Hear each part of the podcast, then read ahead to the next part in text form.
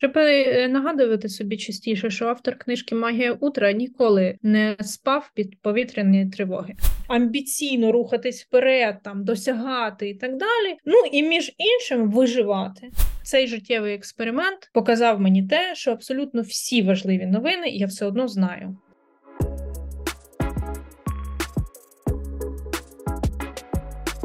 Креативна практика про креативні практики. Ведучий подкасту Євген Ігнатюк. Усім привіт! Це креативна практика про креативні практики. Та я Женя Ігнатюк. Разом зі мною сьогодні Станіслава Орловська, психологиня, експертка з командоутворення та внутрішньої комунікації. Станіслава має десятирічний досвід психологічного консультування щодо конкретних життєвих ситуацій, довготривалої психотерапії, а також побудови команд та комунікації всередині них. Станіслава радий вітати. І я теж рада тебе вітати, наших слухачів. Можемо починати нашу розмову. Сьогодні ми запросили Станіславу, щоб поспілкуватися на не нову, проте завжди актуальну тему тему ментального здоров'я, особливо наразі. Я дуже радий бачити, що цій темі приділяється все більше і більше уваги, і дуже радий, що сьогодні ми будемо спілкуватися про цю тему саме зі Станіславою. Класно, що ми теж зробимо такий невеличкий внесок в популяризацію знань з цієї сфери, е, і також поділимося цим з нашими слухачами та слухачками. Відповідно, ми поговоримо і про страхи та проживання, котрі наразі є у кожного з нас, та про те, яким чином можна, хоча б трошечки собі допомогти впоратися з ними.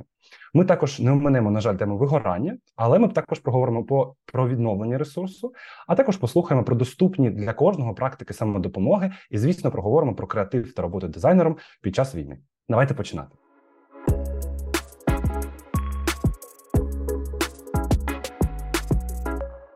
Отже, Станіслава, розкажи, будь ласка, трошки про себе. Мені буде дуже цікаво дізнатися про твій досвід і сфери, в яких ти працюєш, з якими командами ти працюєш, які саме процеси там відбуваються. Загалом з чого складається твій е, робочий день? Зараз е, мої робочі дні складаються з індивідуальних консультацій, здебільшого психотерапевтичних. Ось інколи з менторських зустрічей, зазвичай з лідерами команд. Угу. Часто це команди, які працюють в соціальному секторі або там в культурному секторі. Ось і також я е, ще допомагаю людям зібрати думки докупи і розкласти їх по поличках, скажімо так. Проводжу такі персональні стратегічні сесії, коли психотерапія це коли треба е, глибоко зануритись і подосліджувати потреби да, такі глибинні емоційні потреби. А цей формат я пропоную, коли людина вже знає, чого вона хоче, це якась конкретна дуже мета, і ми сідаємо разом і придумаємо шлях, а як власне це зробити. Ось такі напрямки у мене роботи зараз. Клас. Я думаю, що в принципі зараз дуже багато людей звертається. Я думаю, до тебе саме через те, що вони мають можливо причини тривожності або стресу, котрі можуть бути неочевидними, або навпаки, вони неочевидними, і ми не знаємо, що з цим робити. Тому я думаю, е, що теж ти вже маєш досвід з консультування цих проблем. Ми якраз і хочемо сьогодні зосередитися на цьому. І наразі дуже така значна частина українців, та й в принципі людей, котрі дотичні до теми війни в Україні, вони переживають певні страхи. Вони мають е, можна так сказати складний моральний стан, спричинений зрозуміло чим. І у кожного є свої больові точки. І, от, наприклад, на одному виступі Олена Зеленська, котра в принципі дуже опікується темою ментального здоров'я і створює дуже багато ініціатив з цього приводу. Вона справедливо відзначила, що у нас немає такої культури відвідування психологів на регулярній основі, і інколи це може до сих пір, на жаль, вважатися чимось таким незрозумілим, дивним, і що ти йдеш до психолога, лише тоді, коли вже взагалі е, зозулька поїхала. Але інколи навіть вона додатково зазначила, що складається враження, що на фоні ось цих ось переживань і взагалі стану, котрий мають люди, котрі на фронті знаходяться або проходять службу в армії. Будь-які переживання цивільних людей вони просто марніють і не варті уваги. Що ти про це думаєш? Чи дійсно це так? І що взагалі треба робити з цією установкою наразі? Це правда так, це дуже часто зустрічається, і мені здається, що це один з таких найважчих викликів ментальних зараз українців та українок.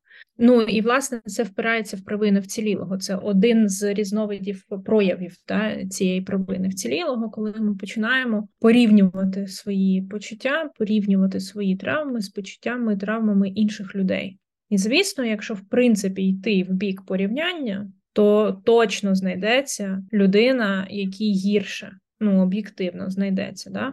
Але я думаю, що це такий спосіб не зустрічатись зі своїми почуттями. Ну, це спосіб такий зробити фокус на нашій підсвідомості, що з одного боку не дозволити собі там піти до того ж психолога, да, визнати, що мій стан, те, в чому я знаходжусь, це досить важливо і досить вже тривожно, да, або сумно, або ще якось для того, щоб піти мені за підтримкою. От щоб до цього висновку не прийти, можна м, піти шляхом порівняння і з'ясувати, що ну, типу, гріх жалітись, а що? У мене там, наприклад, є де жити, є що їсти. А от є кому гірше, і на цьому зупинити внутрішню роботу зі своїми емоціями і зі своїм станом. Тобто, це прям частково є спосіб самозахисту, такий автоматичний.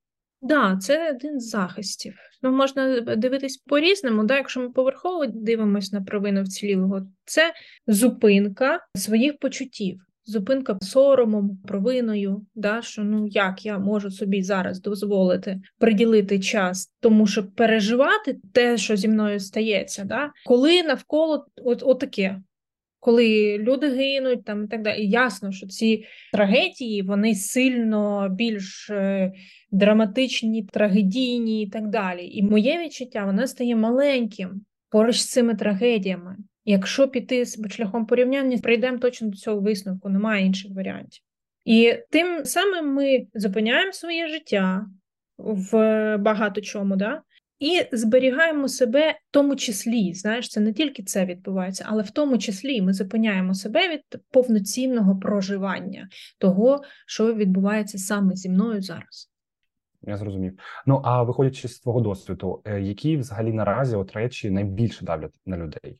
Ти знаєш, мені важко сказати, що найбільше. Я можу перераховувати досить довго. Да? Там Ця провина вцілілого досить є, досить є. Її втілення змінюються, і по-різному воно звучить різними текстами, не так, як на початку війни, але це досить е, часто зустрічається да, в моїй практиці. Найбільше мені здається, якщо все ж таки виділяти, це те, що впливає на наше тіло. От е, я сьогодні прокинулася о четвертій ранку від е, повітряної тривоги. І я відчуваю по своєму тілу, що там ну, мінус скільки-то відсотків е, заряду да, на день у мене. Я б відчувала себе більш енергійною, заряженою і так далі. Змогла б сьогодні зробити більше, якщо б мій сон не переривався. І це ніби ну, дрібниця, але я знаю, що на моє тіло це так впливає. Більш того, навіть якщо б я не прокинулась, але перцептивно да, вухи мої все одно ж це чують, і це все одно впливає на якість сну. І от мені здається, що те, що впливає на тіло, це б'є по нам найбільше. Угу. На другому місці це тривожність і тривожно-фобічні стани. Дуже багато панічних атак зараз зустрічається в моїй практиці, і принципі тривоги, якої раніше не було. Ну якби жила собі людина, вважала себе носієм абсолютно здорової психіки, не відчувала цього тремору, да, там. Перед сном, коли просто починає підкидувати, неясно чого, неясно про що, от просто е, всередині все тремтить. І раніше такого не було. А зараз вже сформувалися оці всі наслідки. І це є, і треба себе підтримувати е, медикаментозно, психотерапією і так далі. Ну, але ж треба визнати, що це є для початку. І тоді це можна буде щось робити. Ну, але е, вважати себе людиною, на психіку якої не повпливала війна, це точно самообман, тому що це повпливало на всіх. Ну, прям на всіх. Е, да, хочу сказати, що це дійсно правда, тому що я почав відслідковувати для себе ось таку певну, як ти сказала, зміну цього синдрома вцілілого. І дійсно, якщо він прям дуже це слово чітко описувало те, що відбувалось на початку війни, тому що дійсно люди, переїжджаючи, наприклад, з одного регіону України в інший або виїжджаючи за кордон, дійсно були вцілілі порівняно з тими людьми, котрі там залишалися в прифронтових або фронтових містах, і здавалося б, що з часом це мало трошки так заспокоїтися, але воно насправді просто переросло в дещо інше, і тепер не було іншої форми. І від того це і стає страшнішим, тому що воно стає не настільки очевидним і стає незрозуміло, от що з тим робити. Тому власне мені здається, це і є однією з тих причин, котру люди самостійно не можуть вирішити, і тому звертають звертаються в кращому випадку до психотерапії. Я думаю, що сьогодні саме такий випуск, коли я можу поділитися трошечки, хоча б і від себе, теж і сказати, що я в принципі не дуже сильно там думав про ментальне здоров'я. Якщо чесно, до початку війни я взагалі мені здається насолоджувався життям. Мене були якісь проблеми там мінімальні, і дійсно порівнюючи, наприклад, навіть не інших людей, а от себе тоді і себе зараз, я розумію, що дійсно ті проблеми, які в мене були. Там я е, десь щось в університеті не доздав, е, і для мене це був стрес, або мені потрібно поспати, або не поспати трошки довше. Це дійсно просто дрібниці. Але наразі я розумію, що відслідковуючи свій моральний стан, відслідковуючи ось такі от моменти, котрі потім трансформуються в щось фізичне. От дійсно ти сказала про тривожність, і я навіть не знав, що я можу бути таким тривожним. Я навіть не думав, і мені треба докладати певних зусиль, щоб це або не показувати, або не приносити кудись, або я почав там долучатися до деяких практик практик, які я там самостійно визначив або десь послухав. Ми про них зараз якраз і поговоримо. І в принципі, я розумію, що для ну багатьох людей мені здається це актуальним, навіть якщо вони цього не розуміють або не відслідковували це, або вони вважають просто це нормальним, тому що війна триває, і вони автоматично просто списують це на цей процес. Е, нічого з цим не роблячи, тобто вони повернуться до цього питання трошки пізніше, але це пізніше, ну мені здається, може бути дійсно дуже пізним, коли люди там доведуть себе до тих наслідків, котрі будуть потім складно виправити. Ось в мене є таке питання, і можливо, є якісь такі поради, можливо, дійсно вони будуть поверхневими, тому що неможливо для всіх одразу там сказати те, що всім підійде, але можливо є якісь такі загальні поради, котрі ну, доступні всім, щоб, хоча б трохи зменшити цей рівень стресу. Це може бути як і зменшення в моменті, так і можливо на якійсь довготривалій перспективі, можливо, якісь рутини, можливо можливо, якісь ще практики. Буде дуже цікаво це дізнатися. Так, звісно, є. Поговоримо прямо зараз про це. Але от слухала тебе про про цю тривожність, яка з'явилась, да, і думала про те, що ну, це та ціна, яку ми всі платимо за цю війну, да, хоча ми її не замовляли в своє життя. І коли ми говоримо про провину вцілілого, одна з таких і моїх ментальних упор, і я її пропоную тим, хто звертається до мене за психологічною допомогою, це постійно нагадувати собі, хто реально винний.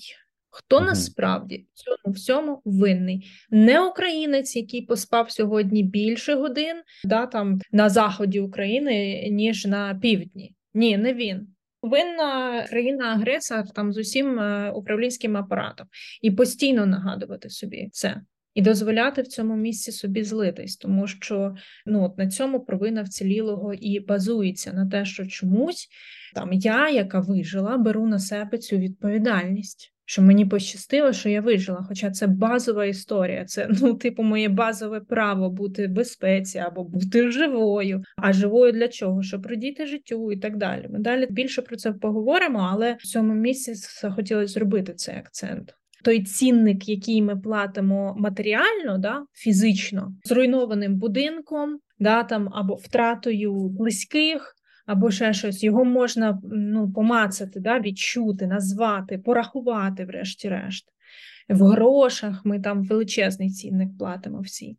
А той цінник, який платить наша психіка, він ніби такий ефемерний, і ми не можемо доторкнутись, да? але просто у кожного українця тепер, причому і за кордоном, і в Україні це абсолютно на за кордоном є свої процеси, і там теж дуже важко. Всі абсолютно з тривожними розладами. Ну, я зараз сильно узагальнюю, да, у кожного своє, але дуже багато статистично дуже багато українців з тривожними розладами, і, і це наш цінник. Дуже несправедливий, і е, ніхто з українців не винен в ньому. Тут нам треба лишатись в діалозі і і співчувати, не дивлячись на різницю досвідів, все одно лишатись у співчутті до один до одного. Mm-hmm. Тепер про базові такі правила безпеки ментальної. Перше це тіло. От всі потреби тілесні, до них зараз треба бути максимально уважними, дивитись за своїм сном. Ну, є ночі без тривог да, повітряних, і їх треба спати якісно. Якщо це ми знаємо, як дано в цій задачці, да, що може бути таке, що прямо от ми лягаємо спати, дивимось новини, там щось летить. Значить, у нас має бути все для комфорту. Ну, це дуже таке е, смішне слово, якщо ми говоримо про комфортний сон в коридорі. Але ну, витратити, значить, і гроші, і ресурси, і час на облаштування цього місця. Да, там, Або якщо в будинку є бомбосховище, або що щось, ну, ну там, значить, купити собі стілець класний, такий туристичний, значить, мати водичку там і так далі. Тобто, от, максимально подбати про тілесний комфорт в цьому моменті. Е, далі, обов'язково спорт.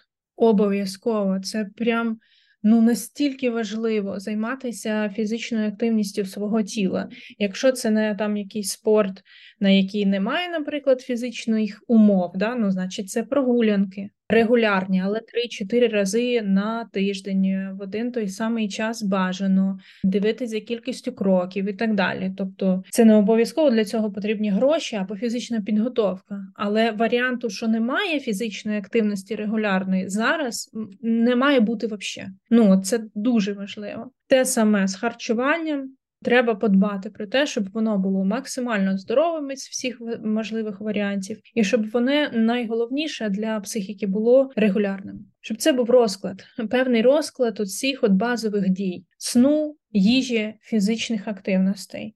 Оце кіт на номер раз. На цьому стоїть наше ментальне здоров'я, в тому числі це тіло. І дуже уважним бути до якихось інших тілесних потреб, якщо втома, наприклад, да, не мотивована. Перше, що хочеться собі сказати, типу, так, а чого це я втомилась? Я що? А що я таке зробила, що я втомилась там всілякі такі голоси з дитинства? Ну, от ці голоси треба послати за воєнним кораблем і подбати про свої тілесні потреби. Якщо тіло їх повідомляє нам, угу. то це дуже важливо. Оце тілесне це номер раз. Номер два це емоційна сфера. Бажано розвивати свій емоційний інтелект. Інакше ми будемо зриватись один на одному, будуть летіти і колективи, і родини, і все інше. Тому що це така класична схема агресії в родині. Це коли е, чоловік б'є дружину, дружина б'є дитину, дитина б'є собаку. Ну так дуже схематично, да? І у нас є величезний насильник, такий якби архетип більший, ніж ми всі, да? агресор, і він нас всіх б'є по суті. І, типу, і що нам робити далі з цією агресією? Якщо ми не працюємо над своїм емоційним інтелектом та усвідомленістю, то далі все йде от за цією схемою, якою щойно назвала. Близькі страждають, колектив на роботі страждає і так далі. На кого є влада це виплеснуть, на того воно і виплескується. Для того, щоб це не відбувалося, треба розширювати зону усвідомлення і працювати над емоційним інтелектом, і дозволяти собі, неважливо, який день війни, важливо те, що війна триває, дозволяти собі брати і виписувати цю злість за адресою. Викрикувати, тілом випрацьовувати, піти з глиною, щось поліпити. Це дуже класно з агресією працює робота з глиною, кудись її подіти за адресою. Ну, за адресою прямо неможливо, але знати на кого я злюсь, пам'ятати це. Це емоційна сфера, ось ну і когнітивна сфера відпочивати головою. Бо ми, особливо якщо ми говоримо про аудиторію креативної практики, це здебільшого люди, які працюють інтелектом, когнітивною своєю функцією, да? і а, дослухатись теж, якщо втомилося саме е, думання, да, то м, хороша ідея включити тупий серіал. Ну, прям хороша ідея для того, щоб відпочити саме цю частину в нас. Якщо саме ця частина втомилась, її треба і відпочивати. От придумай, да, не знаю, подивитись на воду, свічку в одну точку, щось іще, Netflix. Ну, Тікток можна сюди вважати? Да, якщо обмежувати себе за часом, ну чому ні? Клас, якщо комусь потрібно було дозвіл на те, щоб подивитися тіктоки, для того, щоб трошки зберегти своє когнитивне, як третій кит, який дуже важливий, то ось він був. Офіційно в мене це відбувається просто автоматично, і інколи я навіть не розумію, коли я вже ось ось відкриваю цей TikTok, і я вже його просто дивлюся і скролю. І я, звісно, ну, намагаюся себе обмежити, і я знаю, як це працює. Але дійсно, можливо, це просто автоматично відбувається саме тому, що мені це треба. І я знаю, що це найшвидший спосіб. Оце читати книги, або дивитися якийсь там складний фільм. Ну це треба думати. А коли ти дивишся TikTok, ну це просто весело, цікаво і нічого не треба напрягатися. А в тому числі мені здається, з серіалами це так само працює. Клас. Да. На зараз, будь ласка, менше до себе вимог. Це те, що точно не на часі. Все інше на часі. А от вимоги до себе ні. тим, як готуватися до подкасту, завжди читаю е, наш чат спільноти і дивлюся, інколи вбиває там ключові слова, і коли це, наприклад, питання про дизайн або про фріланс, це зрозуміло. А якими словами люди описують проблеми в моральному стані, да або в емоційному стані, це досить складно було знайти. Але насправді їх було таких звернень дуже багато, і люди просто між собою ділилися, що їм інколи буває складно. Ну і це не тільки в креативній практиці, звичайно. Це просто я відслідковую, коли просто там комунікую з колегами або просто з друзями зі знайомими. Вони кажуть, що інколи буває таке, що просто складно зранку зібрати себе докупи, так скажімо. Інколи ти прокидаєшся, вже нічого не хочеш, і треба щось вирішувати. От в моменті, або інколи, ну як от у мене буває, сидиш, сидиш, сидиш, прочитав новину, або прочитав якесь повідомлення, ну ну не дуже там приємне, не дуже погане, те, котре не хотів сьогодні бачити в інфопросторі, і тебе вибиває, наче. От що можна з цим зробити в момент? От які це що це можуть бути за практики, або до чого треба звернутися, як треба зрозуміти, заземлити себе чи щось подібне, як це називається? Ну, по-перше, дати собі час прожити це почуття, яким тебе накрило, не зупиняти не mm-hmm. намагатися переробити. Ну тобто, запитати себе, а що зараз зі мною? Що саме я відчуваю? От я прочитав новину, і що зі мною? Це мені так сумно, чи це мені так злісно, чи що зі мною? І дати собі час, щоб це відчуття пожило. Да? Ну, Мені сумно, що кожен день втрати. Ну, сумно мені. І тоді мені потрібен час, щоб це прожити, і тоді воно природнім чином трансформується у щось інше. Якщо це постійно замітати під шафу, якби то накопичується і потім виривається в абсолютно неочікуваний момент, неочікуваною формою, безконтрольно. Тому да, вдохнуть, видихнуть і спробувати дати собі дозвіл на те, щоб посумувати або позлитися, або ще щось. Далі, коли дали ми собі цей простір, спробувати перевести фокус уваги, якщо ну природнім чином воно. Хоча мені здається, що навіть ем, штучно це не потрібно буде робити, якщо дати собі прожити це почуття. Але якщо такі умови, да, що немає е, змоги на роботі в офісі лягти на підлогу і поплакати е, півтори години, інколи саме це хочеться зробити, ось то тоді спробувати перевести фокус уваги. На щось тебе підтримує, зробити чайку собі і щось подбати про себе якимось чином, а потім повернутися до роботи. Але ну найголовніша позиція це бути на своєму боці і бути до себе дуже таким дбайливим і е, турботливим, угу. не вимогливим, типу, ану собі тряпка. Ну от не це. А навпаки, типу, а що тобі зараз зробить, мій хороший, щоб у тебе знов з'явились ресурси? Да, клас. Дійсно, прям е, піклуватись про себе, а не бути тою людиною, котра ще додатково щось на себе навішує, і додатково є тою причиною цього негативу, тою причиною цього стресу. Клас, клас. Е, до речі, мені здається, можливо, теж важливо проговорити, і комусь це може допомогти. Я не знаю, ще не до кінця зрозумів це, наскільки це допомагає мені, можливо, комусь вже допомогло, або можливо допоможе. І хотів е, уточнити у тебе, чи це дійсно працює. От ти от казала про вивільнення емоцій для того, щоб не потім не зриватися і не передавати ці емоції далі. Я от відслідковую, що інколи в таких ситуаціях, коли дійсно ніхто не винен, але мені треба кудись ці емоції діти. Люди зазвичай їх дійсно виплескують в доступний спосіб да до людей, котрі найближчі для них, і це така така проблема. Мені здається, всі з нею стикалися, і наразі через те, що стресу дуже багато, це виникає постійно. І я от знайшов таку практику, яка називається просто писання чи easy-writing, чи якось він так називається, коли ти просто от береш і не думаєш, береш е, зранку, там, наприклад, або ввечері, або коли тебе накривають ці емоції, просто береш і пишеш бездумно все, що є всередині тебе. Це все вимовляєш, наче кудись. І мозок думає, що ти це виговорив, тобі вже не потрібно цим ділитися.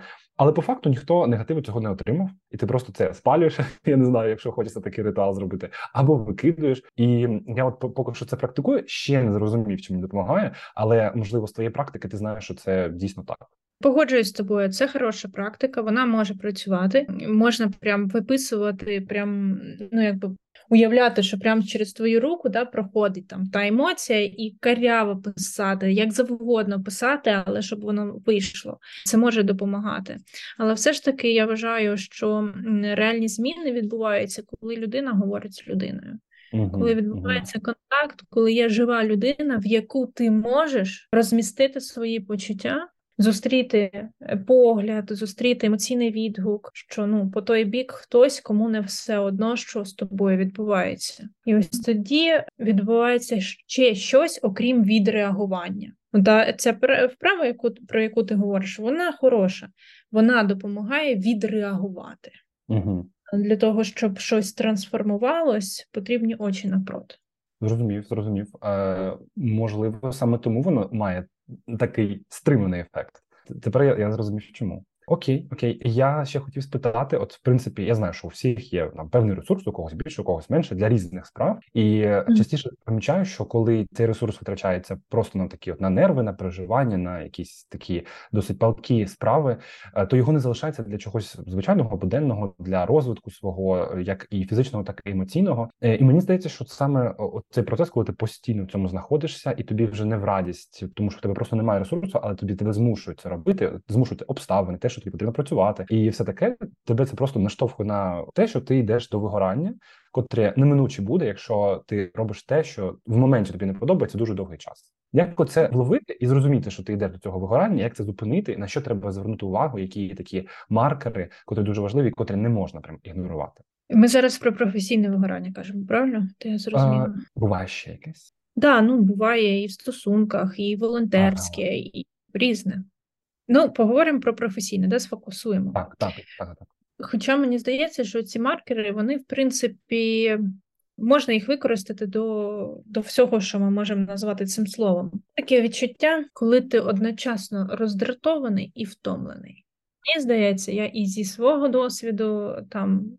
Багаторазового вигорання і з досвіду своїх клієнтів, мені здається, що ось це такий вірний маркер того, що щось пішло не так коли ти одночасно втомлений і ніби сил немає вже, і роздратований, і будь-яка дрібниця, да, і ці дрібниці навіть не пов'язані одна е, з одною. Тобто, е, не знаю, бариста не ту каву зробив, прийшов в офіс, тут, значить, паперу немає в принтері, там і і воно все однаково бісить з однаковою інтенсивністю. Ось е, ось це прям маркер і показник того, що з ресурсом відбувається щось не те. Це хронічна втома, з якої інколи ти просинаєшся вже втомлений. Ну uh-huh. окей, так сталося раз. Але якщо ти кожен ранок просинаєшся вже втомлений, то це вже щось, про що треба подумати, визнати, помітити і щось з цим зробити. Ось це теж роздратування.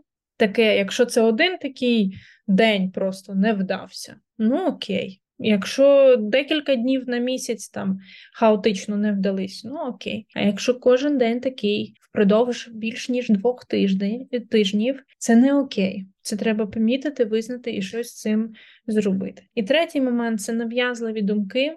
Якщо про професійне ми говоримо, то значить про роботу. Mm-hmm. От е, часто ще з фізіологічних штук це безсоння супроводжує вигорання. І от е, ти лежиш, не можеш заснути, і не можеш заснути здебільшого, тому що думки саме про роботу, ні про щось інше. А от що хто кому сказав, а чи правильно зробив, а ну там все що з цим пов'язано. Так можна впізнати цей стан. Угу, угу, Зафіксував.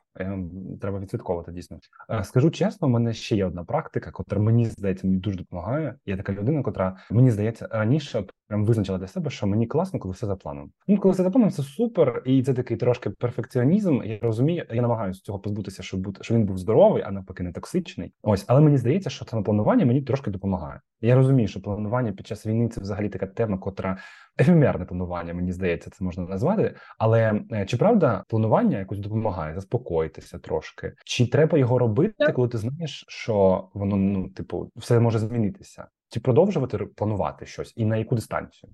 Ну, дивлячись е, на те, як е, саме ця людина, про яку там ми говоримо, да, сприймає це планування. От я тебе слухаю, і мені здається, що для тебе це більш опора, ніж розхитуюча якась структура. Да? uh Я теж людина, яка спирається на план. У мене не може бути плану, ну, як мінімум, на тиждень. У мене uh є розклад. У мене клієнти там і так далі, я маю знати, хто в який момент е, у мене до мене прийде і так далі. Ну тобто, звісно, є у мене є точно план, у мене є довготривалі там навчальні проєкти, і є певний план на жовтень, на березень. У мене вже є план, да, якісь такі точки. Але при цьому треба врахувати, окрім плану, ще імпровізацію. Тому що імпровізації і творчого застосування зараз треба багато. І от е, якщо ми формуємо план, але домовились на старті цього шляху з собою, що типу все може змінитись 158 разів. От прям mm-hmm. давай це визнаємо, приймемо, не ну попрощаємось з очікуванням, що все буде рівно як заплановано. Так не буде, щось зміниться 100%. Але ми такі поінти собі е, намалювали, да, щоб спиратись приблизно. Окей, окей. І тільки якщо я згодна визнати, що цей план відбудеться або на 40%, або на 100%, а я не знаю наскільки відсотків він буде ре- реальним, да, врешті-решт, тоді можна планувати. Тому що м, одного разу в мене в житті було таке, що я там входила в тему фінансової грамотності, uh-huh. і, значить, е, перше намалювала собі план на півроку. Це було між двома апокаліпсисами під назвою Пандемія і повномасштабна. Значить, між там якийсь був благосний момент, і я вирішила на півроку собі намалювати фінансовий план. І потім я прям відчула, що я стала залежною від цього плану, тому що я в цей план не е, врахувала е, можливість, наприклад, депресивного постковідного епізоду, який угу. стався. А я мала ну не те, що мала, але ну це вірогідно. Да? Якщо йде пандемія, я можу захворіти, а після хвороби і треба на відновлення час. А якщо є цей час, значить цей момент я не працюю або працюю менше, відповідно менше заробляю. І мені було складно з цим. І я я прям відчула, що є такий момент, коли якщо ти намалював собі залізобетонний план, то вже він керує ніби мною, а не я, авторка цього плану, да, керую ним. Ось тому ми можемо малювати плани собі, списки справ собі писати, якщо це опорно і відчувається як опорно. При цьому якби закласти, да, що є форс-мажори, що є хвороби, що є дні після повітряних тривог е, та після поганих ночей. І ці дні це 50% ресурсу. Ось і є багато-багато факторів, які можуть вплинути на реалізацію, і це окей. Да, зрозумів е, дійсно. Бо е, чим залізобетонніше цей план, тим він більше навпаки розшатує тебе і робить тебе таким не допомагає, а навпаки може інколи відратувати. Зрозумів.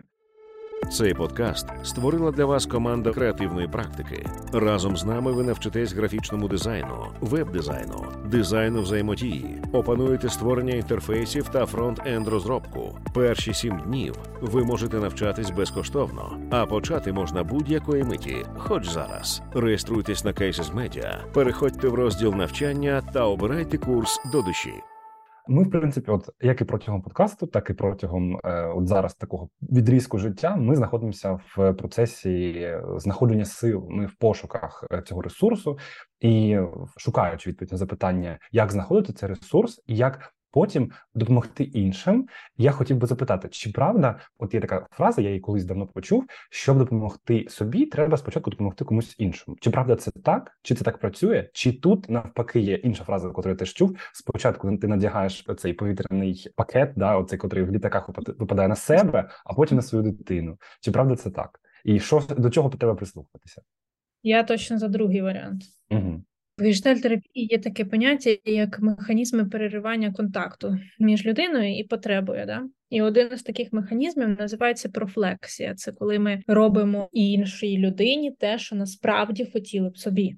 Угу, угу. Дуже часто мені здається, це відбувається.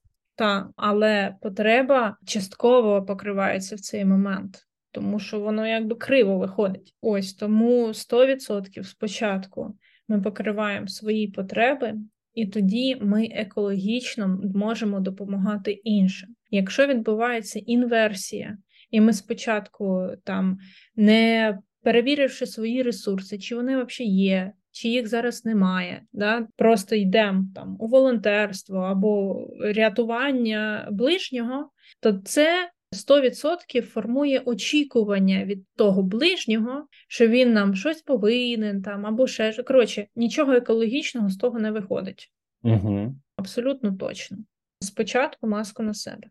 Зрозумів, зрозумів. Це мені здається, якраз і перевикається з моїм другим запитанням, бо от мене цікавило, от як це не переносити ось якісь ці свої панічні настрої, свої стресові ситуації, не переносити в робочі відносини і не переносити просто в стосунки буденні між там в сім'ї або між друзями. Як от захищати ці переживання і фокусуватися от на певний час, хоча б на позитивному, на цьому спілкуванні, а не переносити емоції туди. Е, неможливо фокусуватися на позитивному, коли у тебе всередині буря емоцій. І е, тут рецепт тільки розширювати зону свого усвідомлення. Для того, щоб не перенести, це треба пройти всередині певний шлях. Да? Якщо мене бомбить, то вміти виявити, чим саме бомбить, чим саме накриває. Тому розхожа фраза, да, всіх мене накриває. Чим тебе uh-huh. накриває? Соромом, провиною, злістю, сумом, тривогою. Чим? Вміти виявити яка емоція зараз затоплює, а потім розібратись, до чого я це відчула або відчув, до якої події в своєму житті, до якої людини, там чому і так далі. Якщо ось ця зона усвідомлення є і навички усвідомлення, то тоді зменшується ризик, що воно рандомно вистрелить в якусь людину, яка просто буде поруч стояти. Угу без е, цієї навички емоційного інтелекту і усвідомлення воно буде відбуватись. Які б ми вилиці не придумали, але ну воно буде відбуватись. Зрозумів, ми на жаль, мені здається, от коли комунікуємо з іншими людьми, е, можемо теж поширити такі негативні емоції не тільки чимось поганим, да, тобто, коли ми там перекладаємо якісь наші переживання на там ближніх або просто тих, хто приходив поруч. А інколи ми можемо і передати таку роздратованість і негатив чимось позитивним, наприклад, там виставляючи щось позитивне там в інтернеті, або навпаки, споживаючи це, ми не знаємо, як наш там організм, наша е, свідомість на це відреагує. І мені здається, що наразі дуже важлива взагалі тема от інформаційної гігієни. Я хотів би саме про неї зараз поговорити, і вона дуже дотична до інформаційної етики. І давай почнемо з того, що от в принципі наскільки часто треба там споживати новини, наприклад, чи допоможе обмеження від новин. Частково відключення від реальності ескепізм, так Еск... да, трошки намагаєшся втікти, наче від цього. Чи правда це допомагає, і чи треба від цього можливо навіть трошки відмежуватись? Можливо, не треба так багато вбігати від реальності. Е, Мені здається, що треба дослухатись от до себе і з базуючись виключно на тому, як конкретно я себе почуваю, споживаючи новини, для себе випрацьовувати якісь правила. Бо є люди, яким потрібно знати, і вони таким чином якби повертають собі ілюзію контролю над тим, що відбувається, і це їх заспокоює.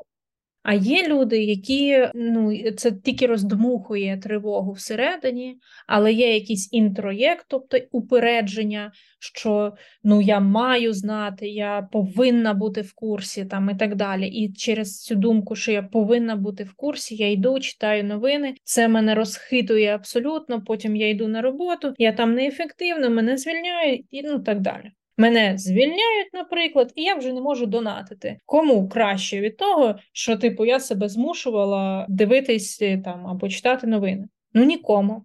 Тому піклування, дбайливість до себе в основі основ всього зараз. Якщо я читаю новини і відчуваю, що в мене піднімається тривожний стан, значить в мені треба цього або сильно менше, або взагалі не треба. У мене, наприклад, немає часу читати новини. Це раз, два. Я розумію, що це теж певним чином мене розхитує, а моя емоційна стабільність це інструмент моєї роботи. Я не читаю новини, ну як рідко, і цей життєвий експеримент показав мені те, що абсолютно всі важливі новини я все одно знаю. Та мені розкажуть клієнти, мені розкажуть рідні. Я зайду в соцмережі і, і знаю це. Ну, типу, я все одно це знаю, хоча я не витрачаю час на читання. Тому ну, це треба дослухати. Якщо це розхитує, мінус. Ну або зменшення обсягу споживання. Угу. Угу. Зрозумів. Е, щодо споживання, ми розібралися. А якщо до навпаки виробництва, ось таких не те, що це прям новини, а ось такі моменти, котрим ти ділишся своїм життям, чи кажуть, що дуже багато чого зараз не на часі, чи дійсно просто спокійне життя не на часі, там прогулянки не на часі, радість якась не на часі, кава не на часі, виставити це все в інстаграм, чи це не на часі, поділитися з друзями або з знайомими, чи це дотично до інформаційної етики наразі, чи треба тут думати більше про себе, все ж таки, чи про там твоїх читачів, твоїх там послідовувачів? Чи в інстаграмі, для того, щоб там трошечки попіклуватися і про їх емоції. Я думаю, що це така комплексна штука, яка складається з публічної ролі людини, про яку ми говоримо, з провідної потреби людини, про яку ми говоримо. Тобто, е, наприклад, от я веду свої соцмережі, і я викладаю там е, і те, що мене радує, і здебільшого, мабуть, те, що мені цікаво, те, що мене радує. Чому? Бо, перше, є моя потреба в тому, щоб поділитись тим, що я пережила. По-друге, у мене є стосунки з моєю цільовою аудиторією, і я зі своєї позиції психологині я хочу ділитися тим, як я пробую, намагаюсь жити повноцінно це життя. І у мене є терапевтична ідея, що якщо мої підписники чи підписниці подивляться на це, то це може сформувати всередині них якийсь дозвіл собі, угу. що може і мені можна жити це життя. Може, і я маю право на задоволення. Тобто є те, що особисто про мене, і є те, що про стосунки між мною і моїм колом, да, з яким я ділюся, і я знаю, для чого я це роблю. От цієї ідеї, якщо ми поговоримо про людину, у якої якісь інші позиції в житті, да там політичний діяч або ще хтось, то тоді треба дивитись на його особисті потреби і на те, які стосунки він хоче або вона хоче побудувати зі своєю цільовою аудиторією що доносити. Я доношу і стою на цьому право на радість за будь-яких умов.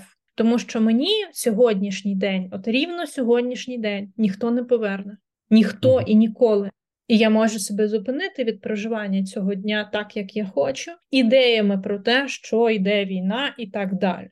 Але я особисто не буду себе від того зупиняти, тому що я знаю, усвідомлюю кінцевість свого життя. Кінцевість мого життя на сьогодні, якби трошечки більш вірогідна.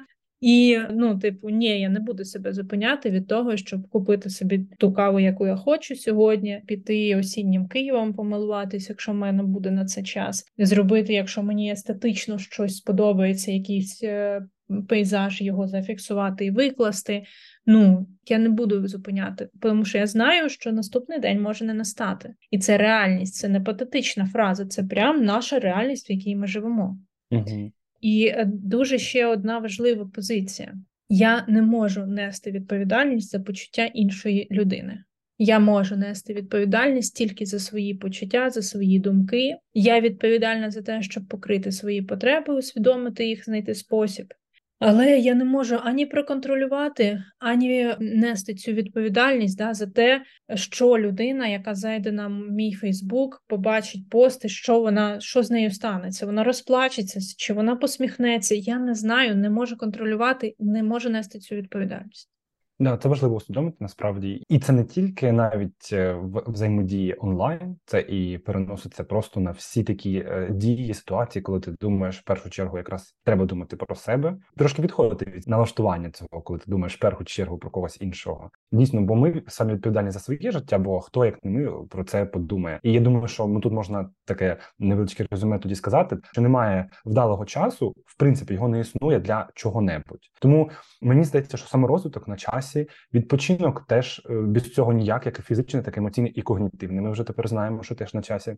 І якщо вам хочеться так. там прогулятися, десь якось відновитися, або навпаки, вам хочеться щось нове зробити, відкрити бізнес, то це теж на часі. Не чекайте цього, бо дійсно ми не знаємо наскільки реалістично це подумати про це завтра, наприклад.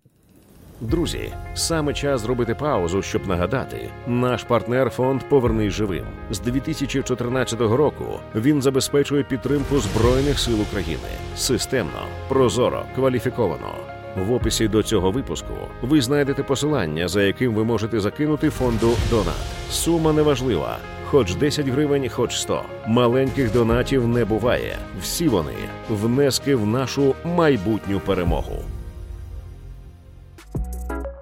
Я би тепер би заглибився, от саме в третю тему, в таку в третій наш шматочок невеличкий. Ми просто не можемо оминути цю тему, тому що мені здається, дуже багатьом з нашої спільноти буде, і мені особисто теж буде дуже цікаво дізнатися. І я сподіваюся, що ми теж дамо такі невеличкі поради нашим слухачам і слухачкам про те, як, от е, маючи такий стан, можливо, ми вже там, де дехто з нас ми вже на етапі вигорання частково. Е, як все ж таки знайти в собі сили, змусити відновлювати ресурс і займатися кар'єрою, думати наперед, трошки планувати, повертатися до того режиму, коли ти думаєш там, ким ти будеш через 5 років, ким би ти хотів стати, як до цього дійти, як поставити собі ціль, як взагалі цим займатися. Мене дуже тривожить дієслово змусити в цьому питанні. Це правда, це правда. Я розумію. Воно дійсно мені здається тут не найпідходяще. Я не зі своєї позиції да, не можу підтримувати ідею змушення себе в чомусь. Мені здається, що є час відреаговувати угу. і є час розвиватись. І якщо зараз немає всередині вогню, щоб розвиватись, я думаю, що найдоречніше сказати собі: слухай, я така чи такий молодець, що я в принципі тримаюсь. Оце просто супер круто. І і, і видаю собі за це Оскар, що я просто тримаюсь. Яка кар'єра, який розвиток? Я тримаюсь, алілуя, все. На цьому це найкрутіше, що я можу в даних умовах в принципі зробити. Аби просто триматись, треба багато зусиль угу. і підглядати за своїми ресурсами, вчасно ходити у відпустку, і дбати про те, щоб е, виспатись, і типу, це і так багато зусиль. Якщо людина відчуває, що зараз вона в тій точці, коли ресурс є, і хочеться чогось більшого, не змушую я себе, а хочеться, от все, я готова до якихось амбітних нових штук в своєму житті.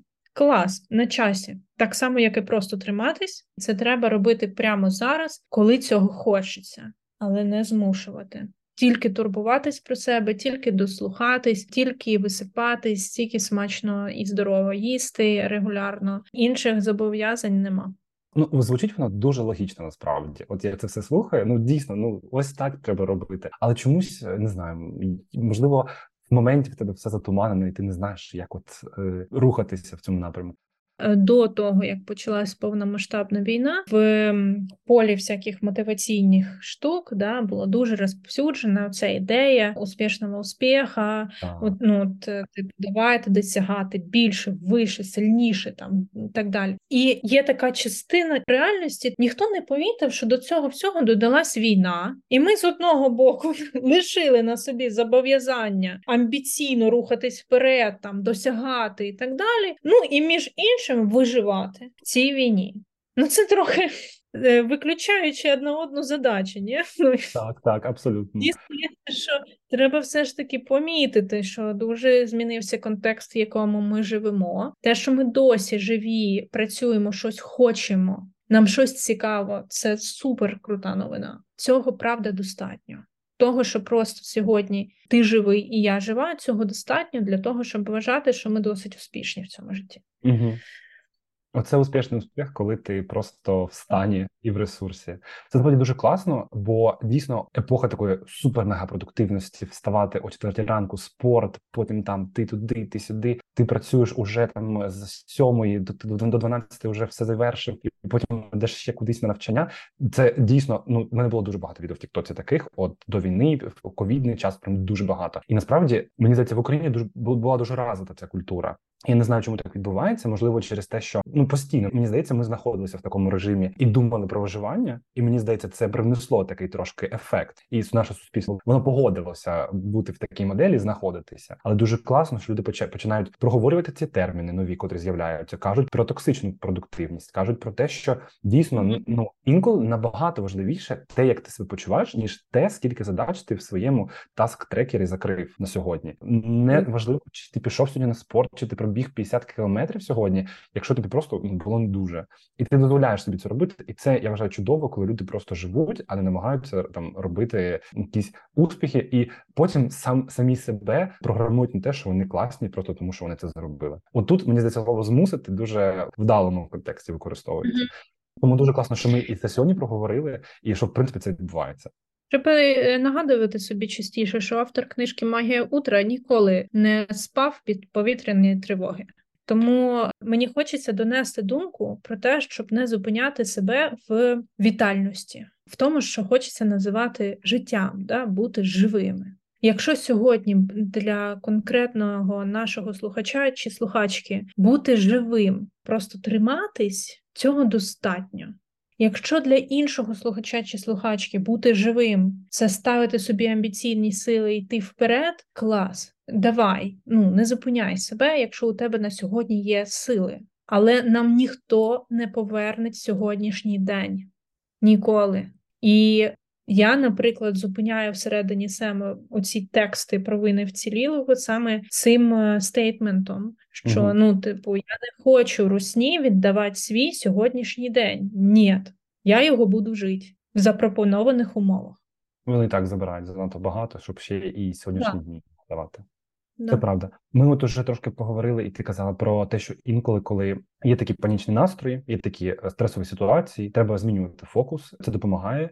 І я, готуючись до випуску, я знаходив дуже багато цитат, дуже багато підтверджень. Тому і я, до речі, хотів поділитися із тобою і з нашими слухачами, слухачками, що ми от інколи проводимо інтерв'ю, і ми спілкуємося саме з спільнотою, котрі проходили наші курси, котра має наші сертифікати, котра знає, як працюють наші навчальні матеріали, і насправді неочікувано багато людей ділиться тим, наскільки їм ось було потрібно це навчання, було потрібно саме цей настрій, такий ну легкий, простий, доступний. І мені здається, те, що ми продовжимо спілкуватися з ними в такому тоні, це теж може їм допомогти. Допомогти трошки е, зменшити градус цієї напруги і навчання. Запитання, чи може бути навчання саме тим, що може трошки, як би це дивно можливо звучало, покращити свій моральний ресурс, покращити свій моральний стан і збільшити ресурс.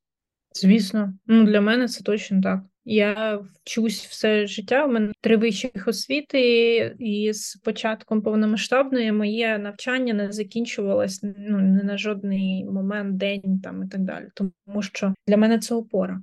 Ну, Це означає, що я відчуваю, да, що я продовжую жити, продовжую розвиватись, продовжую розширювати свій коло зору, свою оптику і так далі. І для тих людей, для яких навчання було цінністю, опорою і потребою до початку повномасштабної війни, треба про це знати про себе це і обов'язково спиратись і навчатись, не помічаючи якихось там моментів, які можуть зупиняти. Якщо є можливість навчатись і хочеться, що це ключ ключове, і хочеться. Обов'язково треба це робити.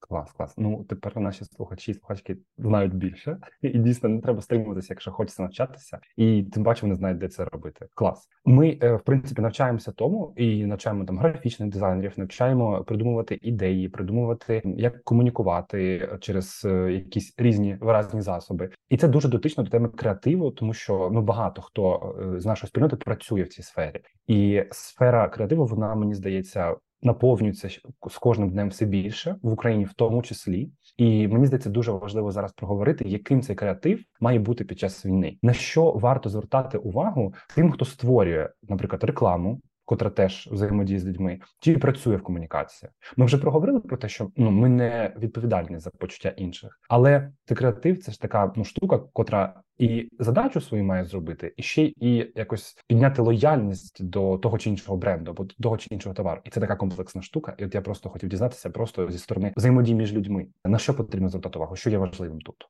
Мені здається, що лояльність до бренду чи компанії підвищує соціальна відповідальність цього бренду чи компанії, і це ключове.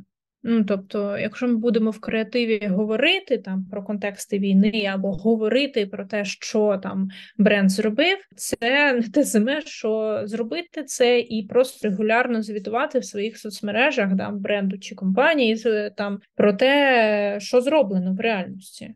Мені здається, що на сьогодні креативи прям перенасичені темами війни.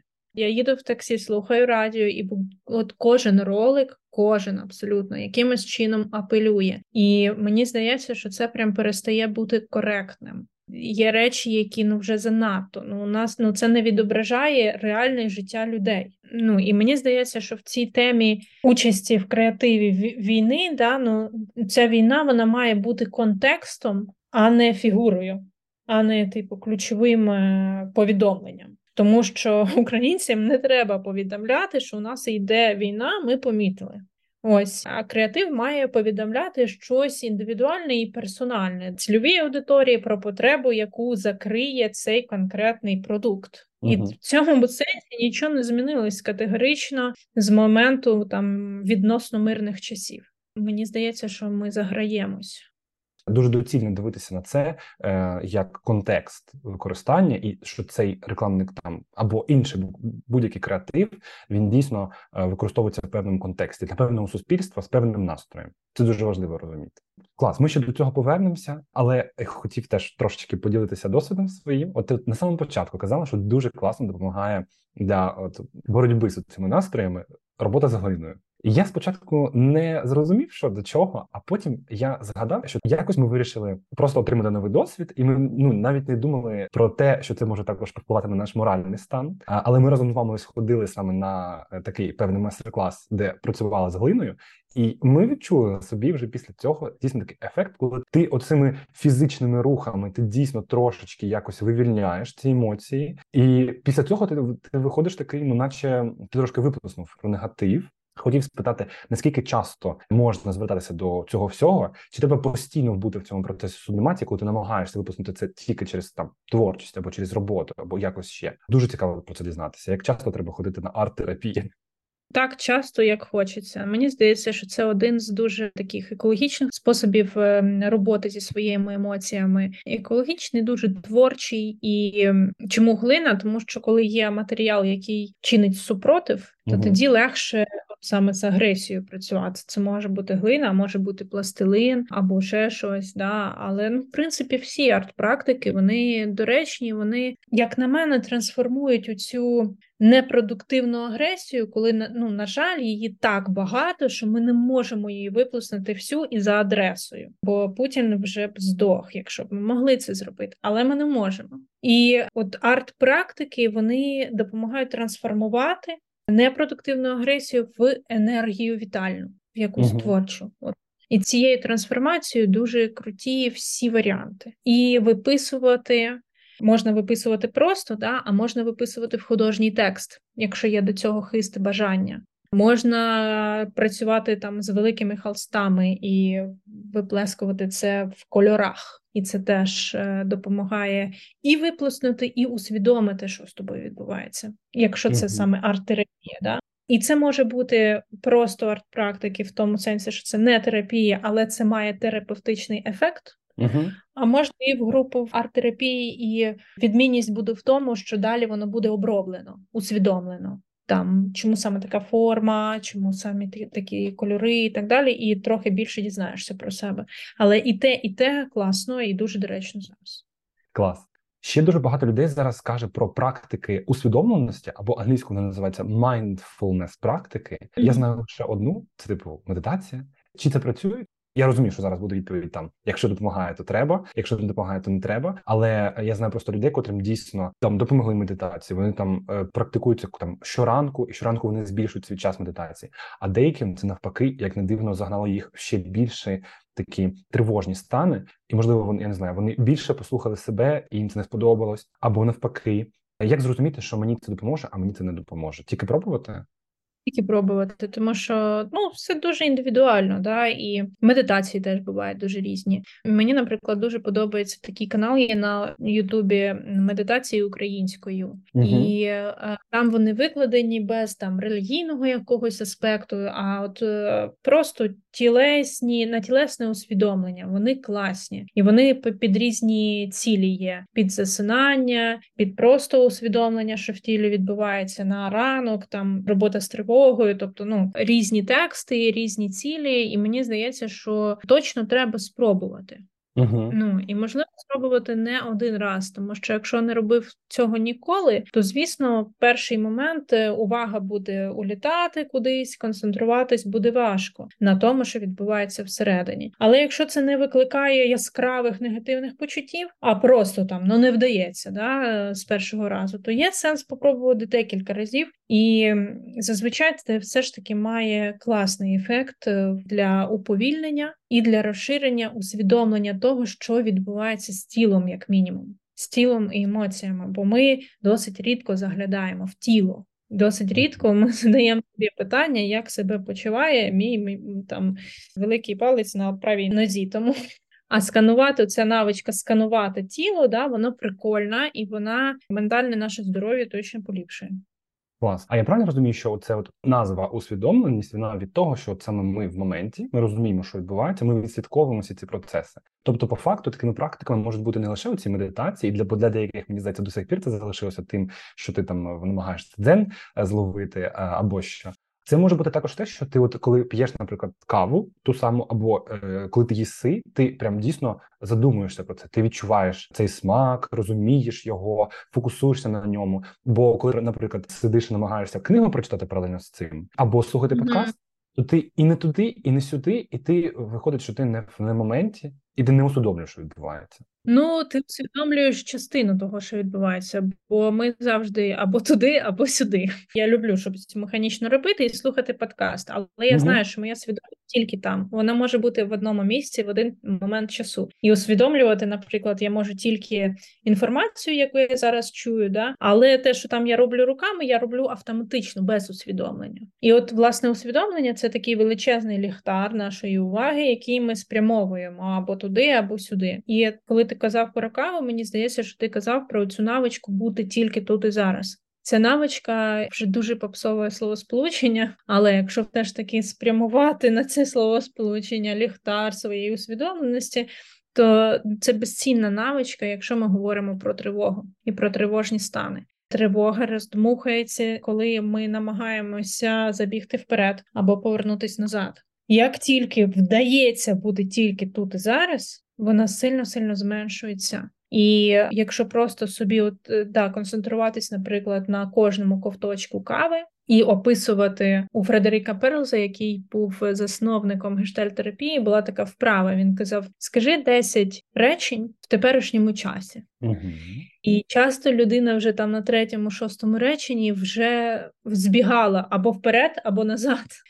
А навіть 10 речень виключно в теперішньому часі сказати досить складно. Спробуйте. Це просто корисно і це дуже заспокоює, коли я собі кажу, що прямо зараз у мене є дах над головою, прямо зараз там є у мене водичка, прямо зараз я відчуваю себе окей фізично, да, у мене нічого не болить, у мене там живі родичі і так далі. Просто перераховую, що прямо зараз у мене є, і підглядаю, щоб я ані в минуле, ані в майбутнє не збігала з цього моменту. І це правда в певному сенсі е, відчуття дзену наступає. Ось да, і практики заземлення, в тому числі медитації, там і різні практики заземлення, вони працюють саме на це, щоб ми опинились от в цьому моменті тут і зараз. Клас. Клас, і оце дійсно, коли ти практикуєш е, усвідомленість, ти розумієш, як її можна застосувати тоді краще трошки. І ти розумієш, е, що тобі потрібно увійти в цей стан, наприклад, вийти з нього для того, щоб продуктивніше попрацювати, або для того, щоб дійсно зменшити рівень своєї тривожності. Тому, от е, мені здається, есенція з всього цього це саме те, що потрібно практикувати для того, щоб навчитися бути тут і зараз, працювати тут і зараз, жити тут і зараз. Оце все робити це дуже класно і створювати відповідно всі ті речі, котрі ти любиш створювати. У мене ще було одне питання на кінець, і от якраз ми дуже класно до нього підійшли.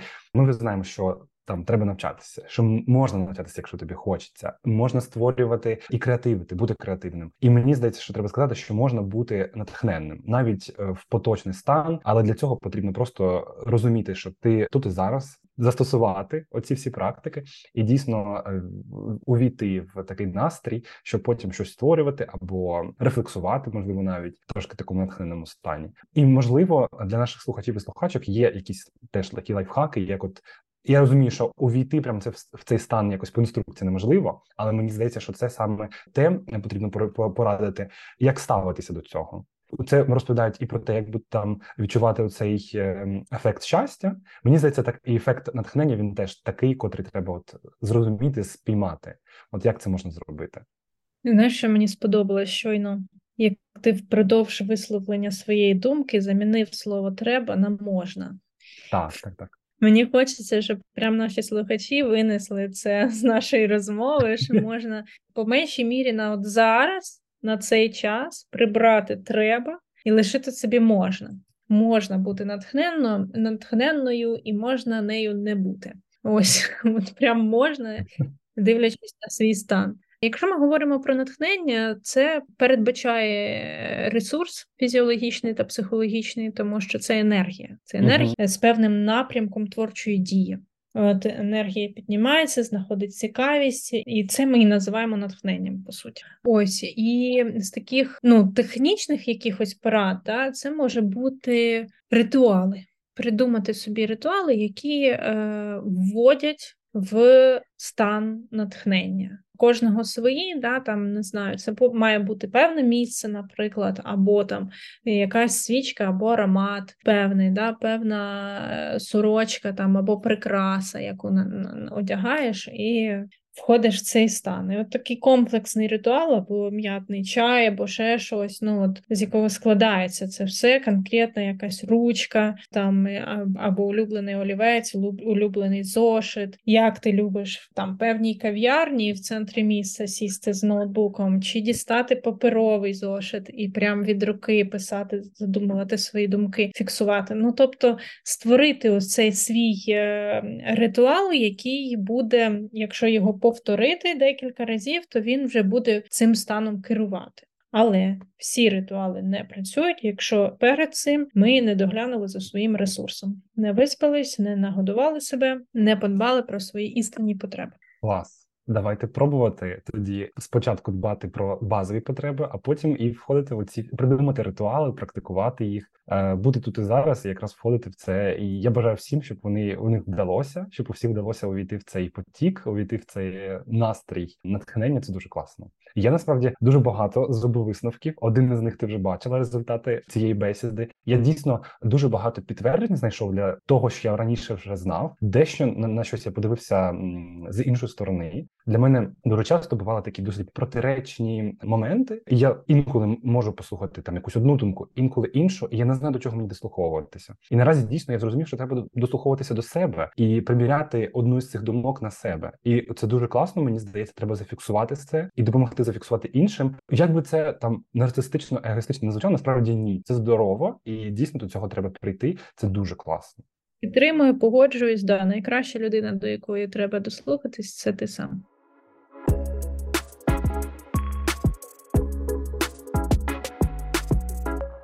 Станіслава, я дуже тобі вдячний за цю розмову, і я дуже вдячний всім нашим слухачам, коли нас дослухали до кінця. Бо ми дійсно охопили, мені здається, дуже великий такий шматок інформації. Ми дуже багато дізналися і про практики, і про те, як допомогти собі, і про те, взагалі в якому стані ми знаходимося. І навіть якщо вже не перший раз ми цю тему обговорюємо, вона все одно залишається актуальною. І от сьогодні 586-й там день війни. А я все одно все краще розумію, як до цього треба ставитися. З часом це змінюється, і тому завжди актуально про це говорити. І дуже класно, що ми приділяємо на це все більше, все більше і більше часу. Мені було Ладно. приємно поговорити на всі ці теми. Теж вважаю їх важливими. Клас, це абсолютно навзаєм. Я можу е, також порадити, щоб наші слухачі і слухачки не забували підписуватися на наші подкасти. Я сподіваюся, що Станіславе, ми не останній раз про це будемо спілкуватися. Підписуватися на всіх платформах, на котрих ви слухаєте цей подкаст, і звичайно підписуватися на Станіславу в соцмережах. Вона в Фейсбуці та Інстаграмі публікує багато цікавого контенту, в тому числі і художні, і психологічні тексти. Ви можете також звертатися до Станіслави саме через ці соціальні мережі, а також ви можете послухати лекції Станіслави на марафоні креативної практики, якщо хочете дізнатися більше та послухати Станіслава ще більше. І найкраще, що ми можемо зробити наразі, це допомогти Збройним силам України донатити в повернись живим, пам'ятати, що змозі думати про майндфулнес практики, їсти та спати за розкладом та говорити про ментальне здоров'я. Ми завдячуємо саме їм. Тож давайте дбати про себе та своє ментальне здоров'я і почуємося в наступних випусках. Якщо вам сподобався випуск, не забудьте поставити вподобайку і написати відгук. Щотижня ми спілкуємось з представниками креативних індустрій про кар'єру, навчання, дизайн, творчість та суміжні теми. Підписуйтесь на нас, щоб не пропускати нові випуски. Наш подкаст можна слухати на платформах Apple Подкасти, Spotify, Megogo та NV Подкасти. Також шукайте нас в Тіктоці та Телеграмі. У нас там ще багато цікавого. А ще можете друзям про нас розповісти. Вам не складно, а нам приємно.